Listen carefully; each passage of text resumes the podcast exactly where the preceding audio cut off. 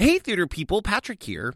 I just wanted to say thank you, thank you, thank you to all of you who have listened to our newest podcast, Broadway Backstory.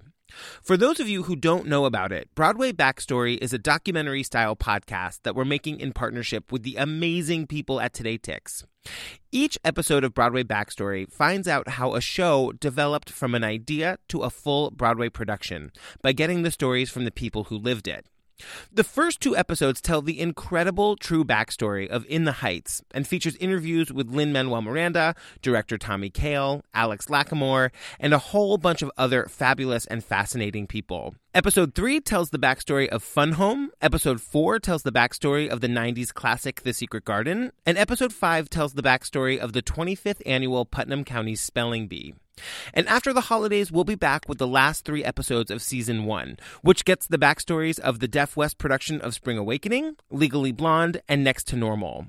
I am obsessed with this podcast, you guys. I love making it, and I'm so grateful for all the incredible feedback we're getting. You can find Broadway Backstory wherever you get your podcasts, or you can stream the show and check out the bonus content at todaytix.com slash Broadway Backstory. Okay, now to the show. God damn, I gotta get on there. Oh, the milk is gone. Welcome to the Theater People podcast. I'm your host, Patrick Hinds. You guys, for today's episode, I got to venture backstage at Hamilton, where I got to hang out with the show's music director, arranger, and orchestrator, Mr. Alex Lacamoire. I am obsessed with Lacamoire, you guys. I sat next to him last year when I saw the off Broadway production of Dear Evan Hansen, where I heave sobbed through the entire thing, and he was such a gentleman. He pretended to not even notice me. Although it's now just occurring to me that he's Alex Lacamoire, so he probably just didn't notice me.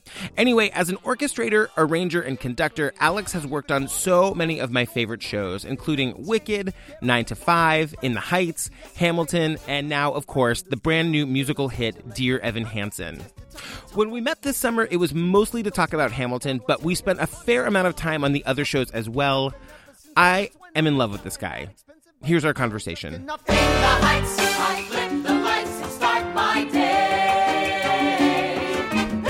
Alex nice to meet you. Thank you for being on the Theater People podcast. Thank you for having me. My pleasure. Your office is so fancy. Thank you very much. And this is actually the same office I had uh, when In the Heights was running here. So, So this is like home for you. this is absolutely home for You me. spent like two thirds of your adult life in this room. yeah, maybe more. So I was thinking, my first question was, I was looking at like what you do on this show, and I guess I knew it, but it's a lot of hats. So you are credited as arranger, orchestrator, musical director, conductor, and you play the keyboard during the show. Yes, true. All true. So my, my question was, when you're at like a cocktail party and somebody doesn't know you, and they're like, "What do you do for a living?" How do you answer that question?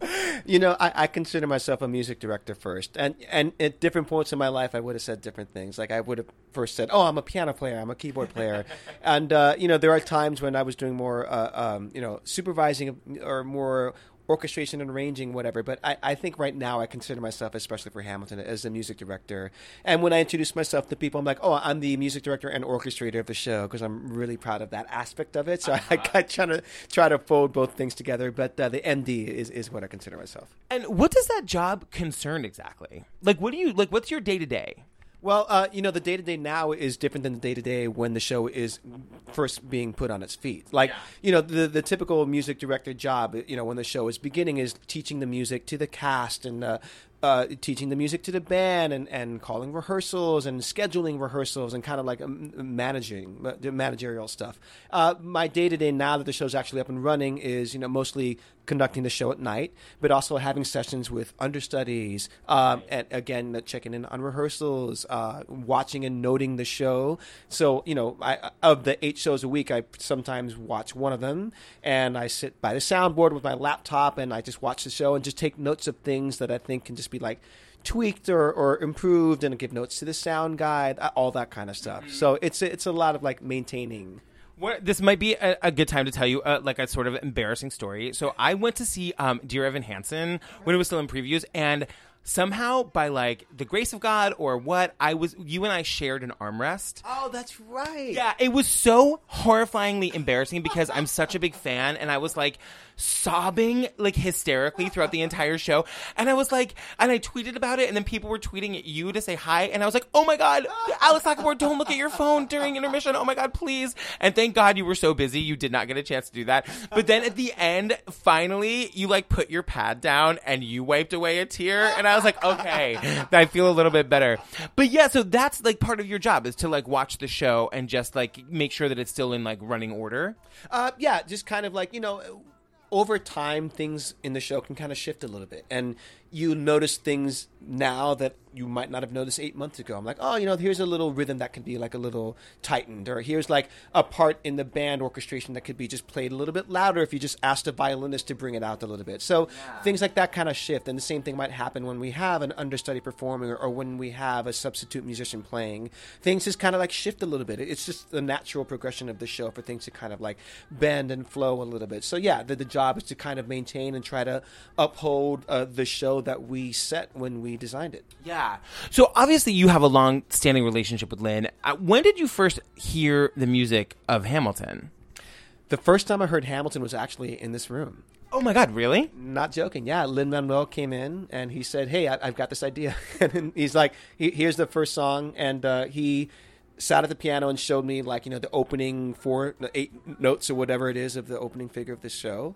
And he had a lyric sheet. And he's like, he rapped it while I played it. He just kind of showed me what the basic framework of it was, and uh, and this is not what it was, you know. And lo- not long after that, he got the invitation to perform at the White House, and he invited me to go along with him. And you know, uh, instead of doing something from In the Heights, which they asked him to do, he thought, "Listen, this might be a great time to kind of just like premiere this thing that I've been working on, that he'd been working on." So that's uh, that's how that happened. So So that happened during In the Heights, I'm assuming then. yeah, In the Heights was still running. Like he uh, went away on vacation sometime during the Heights run, but yeah, it happened sometime before he had left. I'm pretty sure because he left like in January of 2009, I believe. No, in March of 2009.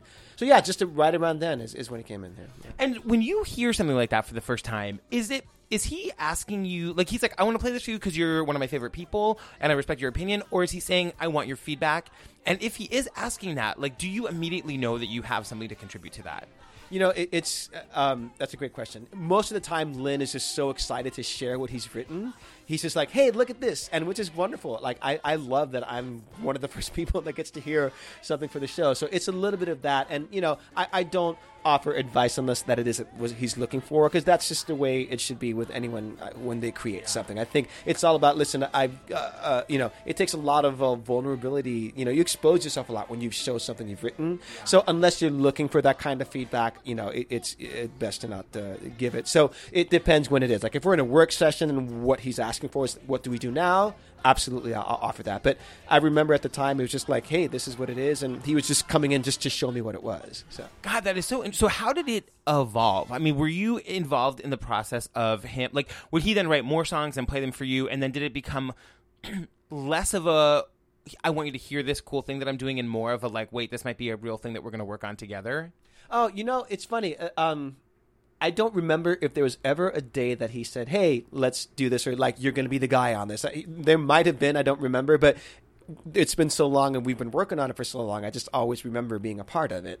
Um, I do remember when we were down in Atlanta working on "Bring It On," the musical at the Alliance. Which I love that musical so much, I can't even tell you. Thank you very much. we had a good time working on it. Um, and I remember that he had just finished writing "You'll Be Back," and he wanted to make a demo of "You'll Be Back." I think specifically because Stephen Sondheim, like he, Lin wanted to show Stephen Sondheim the song. So I remember again that was one of those songs where uh, you know there was no demo for it. It was just a lyric sheet, and Lin kind of showed me what the chords were, and we probably took maybe like all of ten minutes to just kind of figure out the, the feel and, and the vibe of it and, and like you know it was so clearly like a Brit pop Beatles esque kind of song that the arrangement kind of just like wrote itself. So I think the earliest demo of that is in a rehearsal room down in Atlanta, and most of the hits and the breaks and the fills in that demo are still in the song to this day. So That's so interesting. So just from like a so as for like a layman like me who doesn't necessarily understand how like you great artists all sort of like collaborate together and and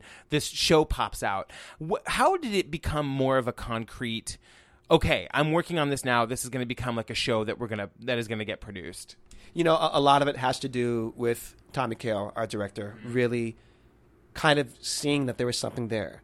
And uh, you know, Lin wrote my shot. Uh, sorry, Lin wrote uh, Alexander Hamilton, the opening number, and we performed that at the White House. And it took him like a year to write my shot, just because it took a long time for him to craft it and to get it right, to make sure that all the rhymes were as good as he wanted them to be, to make sure that it really um, captured something. So, you know, the joke goes that uh, Tommy said to Lin, "Listen, you know, you're writing one song a year. It's going to take you forever to do something. if you really try to like put your efforts into it, then you can come up with, with something." And at the time, I think we still weren't sure if it was a show. You know, Lin originally conceived Hamilton to be a mixtape, a, a, concept album, in the way that Jesus Christ Superstar was a concept album, in the way that Evita was a concept album before it was a show. So, um, you know, I, I, think it was the help of Tommy realizing that he just needed to kind of say to Lin, "Hey, let's do something. Let's like find uh, some dates in the calendar to like." Have goals. Like, let's try to have like some of the show, most of the show written by this date. Let's have like Act One finished by that date. Let's have a reading here. So, uh, you know, a lot of that, uh, you know, getting the fire started was was our director. That is so interesting to hear because I think a lot of people who do creative stuff but aren't quite at your level uh, do that you know like they say like we have lives where do we work we have things we need to do let's like set dates and let's like get things done but it's so you know we it, this might be weird for you to hear, but we like I think that people in general think of you guys as like the the great artists of our time. So it's really interesting to know that you guys live like normal humans and like create like normal humans. You know, uh, you're very kind. Yeah, you know it's it's uh, there was a great quote I've heard once that's like if it weren't for deadlines, nothing would ever get done. yeah. So it's really all just about uh, you know it, that kind of pressure is I think healthy. And I know that Lin, especially, like he he thrives on that kind of pressure, like knowing that he's got to finish the song by tomorrow. Like that thing will come out just in the nick of time. Yeah. And, yeah. So when it comes to like you guys are, you know, you guys are gearing up for your workshop, and then you're gearing up for your, um, you know, your run at the public, and you are. Can you talk a little bit about the process of like finding your cast and then like, um, and then teaching them this music? We've we've had the great privilege of having Lin and Phillipa and Renee have all been guests on the podcast, and we've heard heard a little bit of their perspective. But from your point of view, how do you? Most of the people that you guys worked with were asked to be in the production. Is that right? Uh, yeah, I don't know. Uh, I remember a lot of them had done readings with us in the past, so we'd kind of like gotten familiar with you know uh, uh certain people and certain people just like part of the family, so we know them. Like someone like Chris Jackson, for example. Yeah. You know, it was always in Lin's head that he would be George Washington. That was always just like a done deal. It was never a question. Yeah. Um, so yeah, it, it's um, you know, in terms of the actual teaching of it, like you know, I remember just having individual sessions with people and just like learning about them and learning about their voices and learning about how it fits on the material. And you know, you make different decisions about music once you hear other people uh, do your stuff. You know, it's a different kind of thing to just be at home, for example, and just working at your home studio and just making a demo or, or just writing words on a word processor. And, or, and, and then when you actually hear those words spoken by someone else, hear those notes sung by someone else, you hear it in a different way and you make other decisions and you make other tweaks based on that. But it, this, this, that's a really thrilling piece of it is to hear other people interpret something that you've done. You know, I know especially for me as an orchestrator, you know, I sit in a room and input notes on a computer about how I think something should sound. So when you actually get a live bass player, a live string section, and whatever to play something you've written, that's when you know the colors start flying, and that's when you start feeling really, you know, uh, you, you get jazzed by that. Yeah, yeah. I was reading something that you were saying about the journey of the song, the Schuyler Sisters, about how like you. Well, maybe you can talk about it. Can you talk a little bit? I think it, it illustrates sort of like what you do and how impactful your work is on a on a show. So can you talk a little bit about that, the journey of that song? Yeah, of, of course. Um, so Lin's original demo for the Schuyler Sisters had a particular drum loop that is uh, not quite as syncopated as the way we know the Schuyler Sisters today on the cast album. It was a little funkier and just a little bit more uh, closer to the downbeats. That's the, the best way I can describe it. And then um, instead of like all these crazy vocal harmonies around it, it you know, the, there were more like instrumental breaks. Like instead of girls singing "whoa whoa," like the band would play like like these kind of like Stevie Wonder esque kind of licks in between. So it was a very different feeling song, and uh, that was the version that we did at the the public.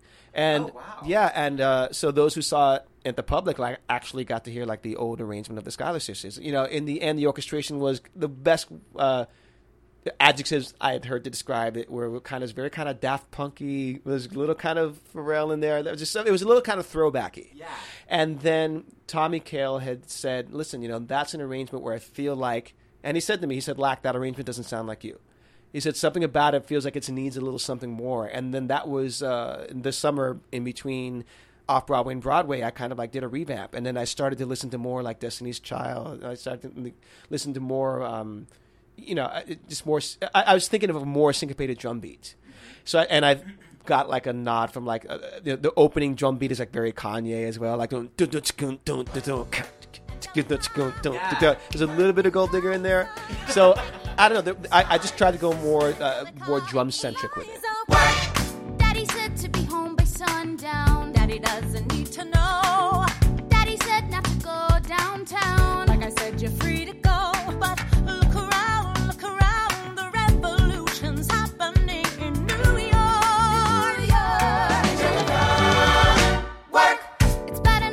Had more fun and like had these interesting like little syncopations and all these pushes. And then we were also very inspired by the fact that our three actors, Pippa Soo, Renee Goldsberry, Jasmine Cephas Jones, those three girls would just for fun just harmonize like backstage and make like cool little videos and vines of them just like harmonizing. So we realized, you know what? There's a lot of people saying that the Schuyler Sisters feels like Destiny's Child, but it sure doesn't sound like it. So then we thought to ourselves, you know what? We need to like actually just capitalize on the fact that we've had these amazing girls that blend really well, who can do all these crazy runs. So then we started to like really add more vocal pyrotechnics to the show, to, to the song. So particularly like the end, the like that ending was not there before. so um, yeah, that that's um, you know what's fun is that in the process, like I think I might have gone too far originally. Like it was almost too syncopated, and there was like too much. Like uh, uh, the drums were just a little too uh, drawing too much attention to themselves. So we wound up kind of like finding this middle ground between what was at the public and what I had done in the, in the summer in between, and came up with the version that we know now, which is kind of like the best of all possible worlds. So that's a song that just you know under it just went through phases, and it's one of those things where again you don't know until you actually see it. Like without having seen everything else that was around it, like the other songs in the show, Schuyler Sisters at the public might not have stood out as a, as a song that wasn't kind of meeting the level of meeting the, the kind of like you know special uh, sauce that the other songs had yeah. in their charts. So it was a work in progress, definitely. But I'm really happy with what we ended up with in the end. God, that's so interesting. One of the things that Phillipa, I don't know her well enough to call her Pippa. I'm just going to say Phillipa. One of the things that she um, talked about was working with you on I cannot believe I'm going to blank on the name of the song, but what's her big song? Uh, in helpless. Helpless, of course. Oh my god, what an idiot. She, my husband, as soon as the album came out, we'd both seen the show, but you know, it, like when you when you see a show without an album, you, it's you remember it when like you like hearing the album is kind of, kind of like seeing the show again for the first time. And there's that run that she has in that that my husband was like, "You need to come and listen to this right now." And I like, yeah, I ran. I was in the shower. I like ran. I was like, "What? What is it? What is it?"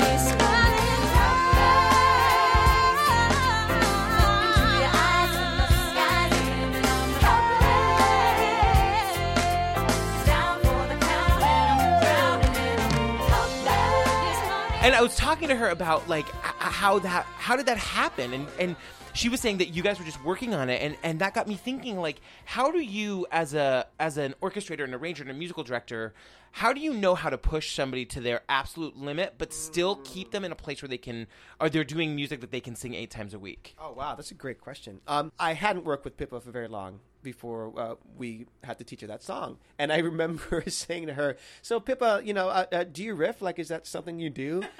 And she said, "No, nah, not really." I'm like, "Oh." So in my mind, I'm like, "All right, here we go. We're gonna have to figure out how to make this." And then she whips out that lick on her own. Like, okay, we're good. no problem. So you had no hand in that. She did that all on her own. That particular run she'd come up with. Yeah, that was really really fantastic. But you know, uh, um, I do like to have a collaborative process in a moment like that when there is ad libbing happening, when there's like straying from the melody. Like that whole last chunk, that was definitely something that Pippa would contribute ideas that this is what I want to try singing, and then I would either be like, "Hey, that was great. What if we tried to sing it on this note instead of that note? Like even just adjusting one note out of the phrase, or like let's use this word and let's repeat that word instead." So it's something that I like to kind of. It, it's fun because it's a little improvisatory, and it kind of lets the actor bring something that they have to the table, something that they feel comfortable doing. And what I also love about that is that when we have new people coming into the show, if they have a different approach that they want to have on those runs or a different lick that they'd like to try, then it's fair game. You know, ah. as long as the intention is the same, as long as it fits the moment and it feels similar, you know, in terms of what it's trying to do story wise, then like I'm all for people kind of adding their own spin to that kind of stuff. So it was a similar thing with Leslie, for example. The whole end of Room Where It Happens was very much a, a collaborative thing where, you know, these were the licks that he was coming in, and I would say to him, hey, Leslie, that's great, but what if we tried the E flat instead of the E natural? Because the chord is changing at that moment. He'd be like, okay, great. And then he'd try it. So it's one of those things where, again, I feel fortunate that, like, I can like give these little suggestions that kind of like um, you know, uh, make me feel like I'm, I'm, like I'm contributing something. Yeah. On that front, I um I hadn't even been prepared to talk to you about this, but you know, the song "Satisfied," of, of course, is like I think I think like a game. It's like a game changer, like in storytelling. I think, and talking to Renee about it, it ended up being kind of what her whole episode was about. We just talked about it was like a song exploder for like that song. We just talked about it for like 40 minutes.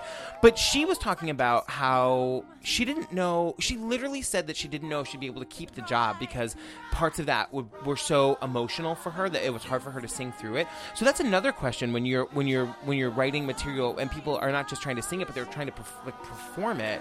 Oh, do you have any memory of working with her on that song and how you guys sort of got through that?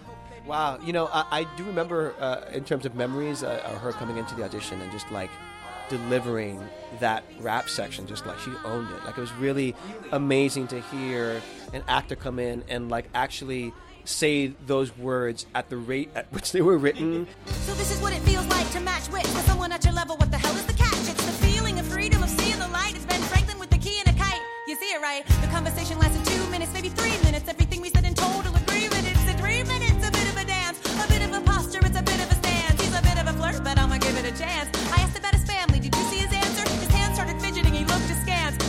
He's flying by the seat of his pants. Handsome boy, does he know it? Peach fuzz, then he can't even grow it. I want to take him far away from this place. Then but also emote them and act them at the rate at which it's happening. It was a very, it was a very special thing to have someone just walk into the room and just own that song in the way that she did. Um, but you know, it, it's a, uh, it's a work in progress always. I think. Um, you know, um, yes, you want the actors to feel comfortable, you want them to feel supported, and you want them to feel like they can uh, that the, they are performing the music as opposed, as opposed to the music performing them. You yeah, know what I mean? Yeah. Like that they are in control of it. So you know, it, it's all about. I, I think, you know, there are so many ways to skin a cat. That's what they say. So I think a lot of times it's good that you can be open minded about what stuff can be. And what's great is that you can adjust notes if you need to, or you can, um, uh, you know, it's all about getting a feeling across. And what's great is that an actor's top note uh, might not be the same as another actor's top note. But as long as that top note is sung at, like it feels like something's about to burst or it feels like something is at the height of their passion, then that feeling is coming across. Mm-hmm. So what's important to me at the end of the day is that feeling. So yeah. that is more important than like whatever note might be up on the scale that's more impressive. Like it's not about can they sing a G most of the time. It's about can they make that moment feel like that's being fully expressed and that's really like something that's being wrung out of them and that that's what you go for and that's what you look for. God, that is so. It's so incredible. It's so incredible that I get the opportunity to ask you that question. Like that. That song was. I remember seeing. I remember seeing the show and seeing that moment and just like totally losing my mind. Oh, it's an amazing moment. Yeah, yeah, I love that. And I was not prepared for it the first time I got watched it as well. It's like you know you see it in rehearsals and you're in a rehearsal room and you don't have the turntable, you don't have all the mm. props, you don't have the sets and the costumes. But I remember watching a run through, and once I finally got to see what Andy Blankenbuehler had put together, I was like, "Whoa!"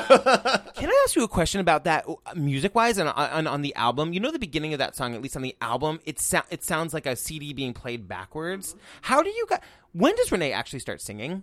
Oh, uh, on well, that is Renee's voice. First of all, singing. I remember that night. I just my yeah. So we actually went into the studio and recorded that, and our brilliant sound designer Nevin Steinberg, like he treated it to make it sound like a broken record and to make it sound kind of like very high endy, like you know, it was very like produced, which was very fun.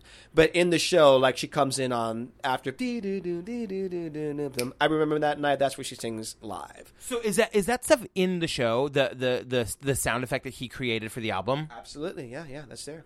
God, that's amazing. That's all I have about Hamilton. I can't believe it. I could talk to you about it for like a million hours. But I want to. I'm desperate to talk about In the Heights because I'm obsessed with it.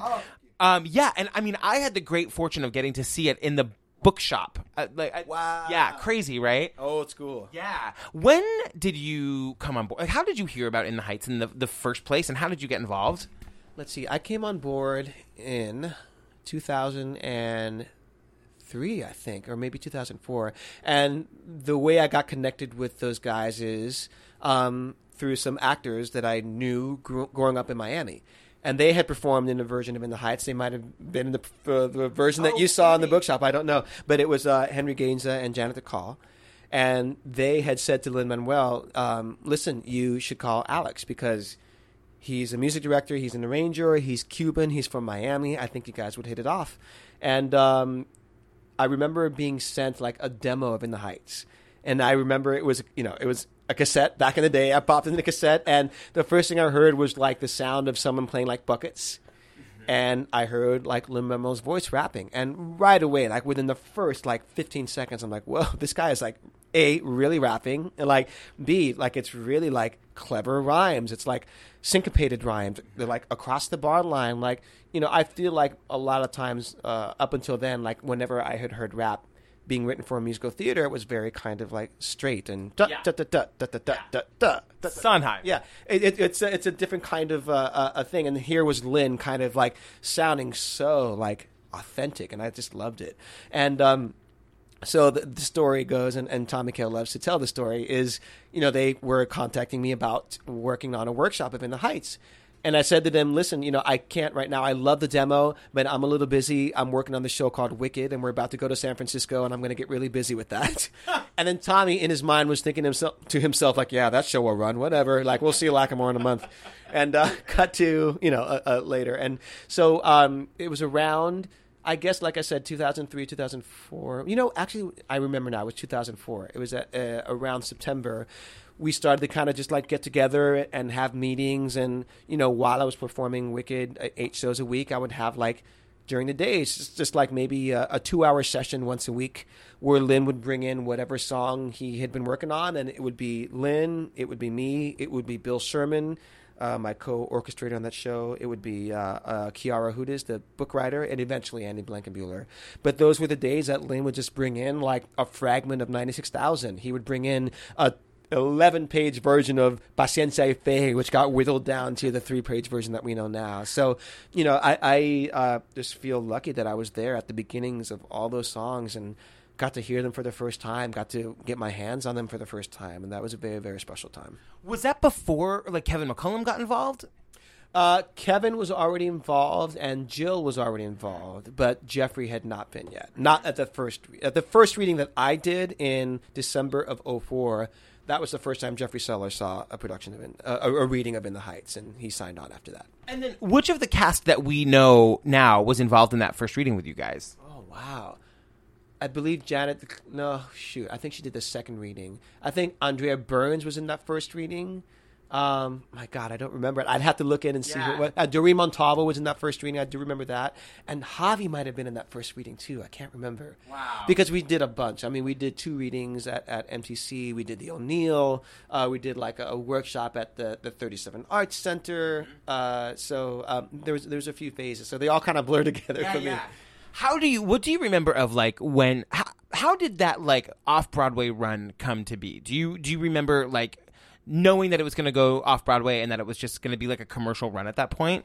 Um, you know, we didn't know what was going to happen with Heights. Like, it was not a surefire thing that Heights was going to go to Broadway at any point.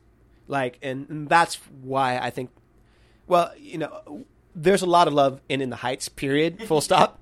I know for me, like there was a lot of love in it because I, there was no real goal in mind. Not for me, anyway. Like I was just working on some cool ass music with some cool ass dudes, and whatever became of it was whatever it was going to be. Because you know you spend a lot of time working on readings that don't uh, get a production out of it, mm-hmm. and you put a lot of work into making arrangements and having rehearsals for things that just kind of fizzle and and and, and go away. So um, I was ready for that to have happened within the Heights. So there was no real definite surefire thing, and you know, even when we got the reviews uh, off Broadway, you know, we could tell like that there was a love for the show. We could tell that there were people who were excited about what we needed, what we were doing, but um, you know, it wasn't near until like the summer. Like we closed in July of 2007 and uh, we probably found out we were going to Broadway like in June of 2007. so it wasn't, you know, it, it's uh, you spend we spent a good six months just like doing the show and hoping that there was a future. And then this was your first real experience as like all of the credits that you're listed on for Hamilton, like being the orchestrator and the music director. And is that right? This was like the first time you were doing all of those things at once. Um, well, I, I, did Bat Boy in 2001. For that, when I was a music director and orchestrator, along with uh, Larry O'Keefe, the composer, and I, I, think I was billed as arranger on that as well. So, um, you know, so yeah, I would say Bat Boy was my first experience at like really being at the helm of, of uh, a music department, and I learned a lot doing that for sure. Um, and then when you guys did open on on Broadway. Like, and it was such an interesting season. It was such a diverse season. I th- I thought, you know, that was also the year that Passing Strange happened, and I, I'm curious at how it was to be a part of like a season that was contributing so much like diverse cultural music to the Broadway landscape. You know, it's um, it was just to be in any Broadway season is an honor. I do remember that one just being a fun one, and uh, yeah, we were all just like so happy to be invited to be part of that crowd and be part of that group, and just to be on Broadway and just celebrate what it was that we do. Like it, that that never stops being amazing because I felt very much the same way this year when when Hamilton was invited to be to the Tonys, and, and so it's um you know uh, um you know we're in this business where. Uh, there is very much a sense of community, and there's very much a, a love for what it is that we do, and a, a, real awareness that like what we do is in this really tight uh, little uh, like, like uh, radius of blocks. you know what I mean? Like Broadway is not a big geographical location, so therefore everybody knows each other, everybody works together. So the fact that we get to like play with our friends and, and do stuff like that and have fun with it, like that's uh, that is something that's never lost on me. Yeah. I wanted to end by talking about Dear Evan Hansen. Oh, um, how did you come to get involved with that project? Um, Justin Paul and Benj Pasek, the, the, the Benj Pasek, the wonderful writers for that show. Um, uh, the way it happened, the, the way I remember it happening was Justin coming to me and wanting to ask if I would be involved. And he actually came to my apartment and did like the very old school like musical theater thing where he like he didn't send me a demo, he didn't send me a script. He actually came to my apartment and sat at my piano and played the songs live for me. It was just wow. him and I. It was so cool. And I gotta say, man, right from the minute he started playing, I'm like, I'm sold. Mm-hmm. like that music is just so catchy and just so well written. Those guys are just brilliant, and they're really great at like writing a song that is extremely poppy, extremely hooky, and still extremely musical theater, like in, in all the best possible ways. So yeah. they're they're super talented, and you know every song that he played for me that afternoon, just like it, it just hooked me, and it were all it was all so smartly written. So I I knew I wanted to be part of it just off of that, and yeah, I, I gave Michael Greif a call, and you know it, he knew I was being courted and was uh, happy to have me. So it, it, was, it was all just a, a very kind of fun, casual uh, invitation to be part of that show it's such a it's such a different show from Hamilton. You know, it's it's so um, I don't know I, I don't know it's it's uh, they're uh, obviously both so brilliant. It, are you looking forward to having like something to move on to? You know, it, um, yes. And, and what's wonderful is that the act of creating, the act of putting up a new show, that's the most fun part for me and uh, you know I'm about to go into a new kind of phase of of my life in terms of having to supervise these multiple companies of Hamilton that are going to start cropping up, and that I'm very very excited about, and and uh, that's going to be a lot of traveling for me. That's going to be a lot of like uh, administrating for me, and but it's not necessarily going to be as creative, quote unquote, because you know the music is set, you know the the arrangements are done, the orchestrations are done, so it's about teaching the music and maintaining. So what I'm really excited about with Dear Evan Hansen is that aspect of creating, and um, you know, and that was really wonderful to have that kind of break happen, to have something that I can kind of focus my creative energy into. So I'm looking forward to doing that again. Yeah. All right. Last question. Um, you guys have just cast my old friend Miguel Cervantes. Uh, I went to college with Miguel. I got to do like Gypsy with Miguel when I was in college. How how did you land on that guy? That's so exciting. He's wonderful. You know, uh, we just had an audition process, and just you know, Miguel is, is just one of those guys that just like has the it factor. You know, he just came in and uh, delivered the material and had something really special and, and had something. Uh, uh, really quite wonderful to say on the material. And um, you know, we had some work sessions. We did some adjusting, did some tweaking, as you do in, in, an audition process. But you know, it was just very clear that this was this was a guy who was seasoned. This was a guy who was like not afraid of the material, and uh, th- there's an ownership to it. So yeah, we just ended up with him because he's a talented dude who could do the role. Yeah. I sorry. One last question, and the, the one the question is two words. Karen Olivo. Oh yeah. Are you so excited to get to work with her again in this role that's going to be so great for her? Yeah, we're super super excited, and you know it's amazing that Lin seems to be like the guy who can like get her to, to perform like she did Tick Tick Boom. Totally. You know what I mean? Like he he, uh, he he's the guy that can get her out of Wisconsin, and it's really wonderful. As a matter of fact, that I'm gonna uh, you know meet with her very soon to start working on the material, and uh, I, am really excited about it. I'm really excited to hear her take on it, and it'll be nice to just to be with friends. You know, yeah. she's um that again. It's like is of utmost importance to me, and that's why I do what I do. Like I do this to like to have fun. You know, it's yeah, like yeah. I, I love what I do, and you know, th- there's a reason they call it playing the piano. It's yeah. play. so uh, I'm I'm excited. Alex Lacamoire, thank you so much. It's such an honor and a privilege to meet you and get to be in your office. Thanks for being on the podcast. Thank you so much. Thanks for having me. Talk to you later. Hey, theater people, just a reminder to check out our brand new documentary style podcast called Broadway Backstory to find out the incredible stories behind shows like In the Heights, Fun Home, Spelling Bee, Legally Blonde, and Next to Normal. You can find Broadway Backstory any place you get your podcasts, or you can stream the show and check out our bonus content at todaytix.com slash Broadway Backstory. Theater People is a product of Theater Podcast Productions and is produced by Mike Jensen and me, Patrick Hinds. Mike edited this episode. Special thanks to Steve Tipton, Eric Emsch, Keith Allen Herzog, Ricky Kondos, and our amazing Patreon associate producers, Robbie Roselle and Ty Williams. We'll be back in two weeks with Dear Evan Hansen star Michael Park. Until then, tell your friends about us. Let's get the theater community talking. Yeah,